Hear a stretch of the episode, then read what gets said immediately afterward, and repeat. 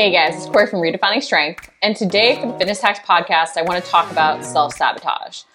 So I think we've all done it. We've all been there, right? We've gotten really close to our weight loss goal, our muscle gaining goals, and all of a sudden it's like, hmm, what can I get away with? We start eating things off plan, we get a little lazier with our workouts, we let things sort of slide. And, you know, we're all guilty of it. And I think sometimes just recognizing this happens, uh, we can't always be as dedicated or as consistent. Uh, that's really the first step in sort of handling it.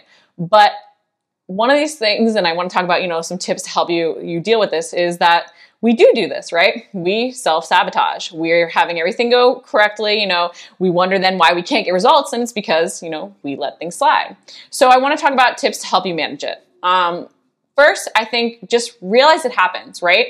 You know, we're only human. Uh, we all can't be as motivated or as dedicated all the time. There's other stressors in life going on. And when you do see that progress, you know, and you have been, you know, more restricted, so to speak, even if you found that balance and it's been great and you haven't felt hungry or any of those things, right?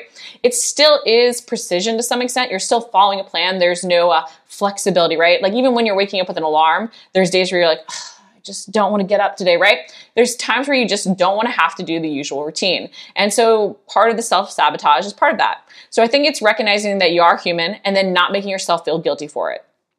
Identifying, you know, what triggers it, but then being like, okay, this happens. How can I keep moving forward? Okay. So first is just realize it happens, realize you're human, admit to it, don't make yourself feel guilty about it. Two is assess what triggers it.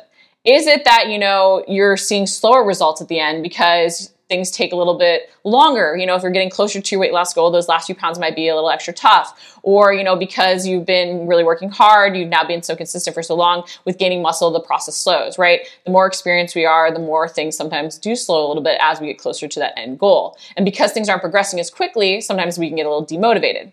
So assess what really triggers it. Or is it that, you know, it's time of year that happens? Or is it that you've just been doing things for so long that, you know, mentally you're getting a little worn out? But assess what triggers it so that as things happen or when you do have like one of those little slip ups, right, you can then help yourself get back in track and learn for the future. So, first, realize it happens. Two, assess what triggers it and plan better for the future. Three is set new goals. A lot of times when, you know, we are hitting that end point where we're losing those last few pounds, we're even going into maintenance, we just simply need to set new goals to keep us motivated and moving forward. And sometimes even the change in goals can help us find new, new excitement for stuff, right? We can be changing our workouts a little bit. We might even be changing the way we're fueling. It gives us something new to direct our attention to because sometimes we just simply get burnt out with the same old, same old. So even when you're maintaining your results, you want to think about giving yourself little variations in your workout routine and even variations in your macro cycles to keep things interesting.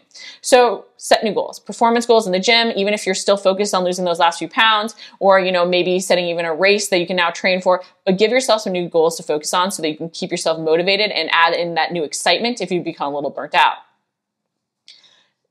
Tip number four is have fun with experimenting. You know, try those new things even if you don't have a new specific goal. You know, maybe you've done a little research on different workout designs. Okay, maybe it won't work perfectly, but set a new goal with that and then experiment with trying new things. Maybe experiment with new recipes. If you've been eating the same old thing, try a new ratio, try different ways of hitting that ratio find new things that you can do that sort of add in that excitement again, especially if you have gotten a little burnt out, just because we do. With the monotony of stuff, we get a little burnt out. Uh, we start to feel a little restricted, even if, you know, things are great and we understand that this is, you know, a really great lifestyle. Uh, we want that little change. So start experimenting.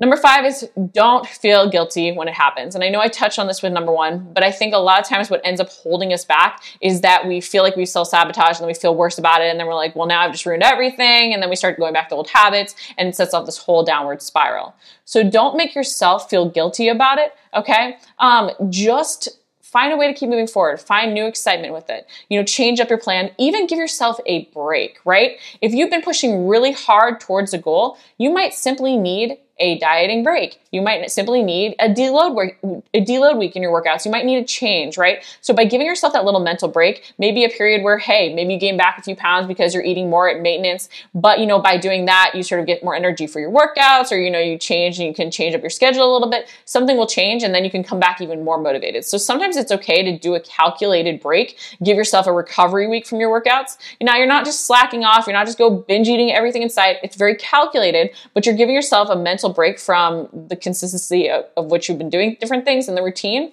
just so that you don't feel guilty with doing something slightly different. Okay. So even giving yourself that calculated break so you don't feel guilty. But please, guys, don't sabotage yourself further by feeling guilty about it, by just going off the rails. Um, again, to go over those tips, realize it happens. At points, we're all going to go off plan. Okay, so realize it happens. Assess what triggers you to plan better for the future.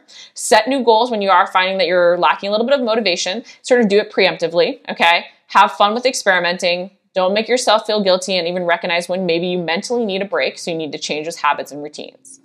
If you guys enjoyed the podcast, please leave a review on Google Podcasts, iTunes, or Stitcher, and comment below if you have any questions.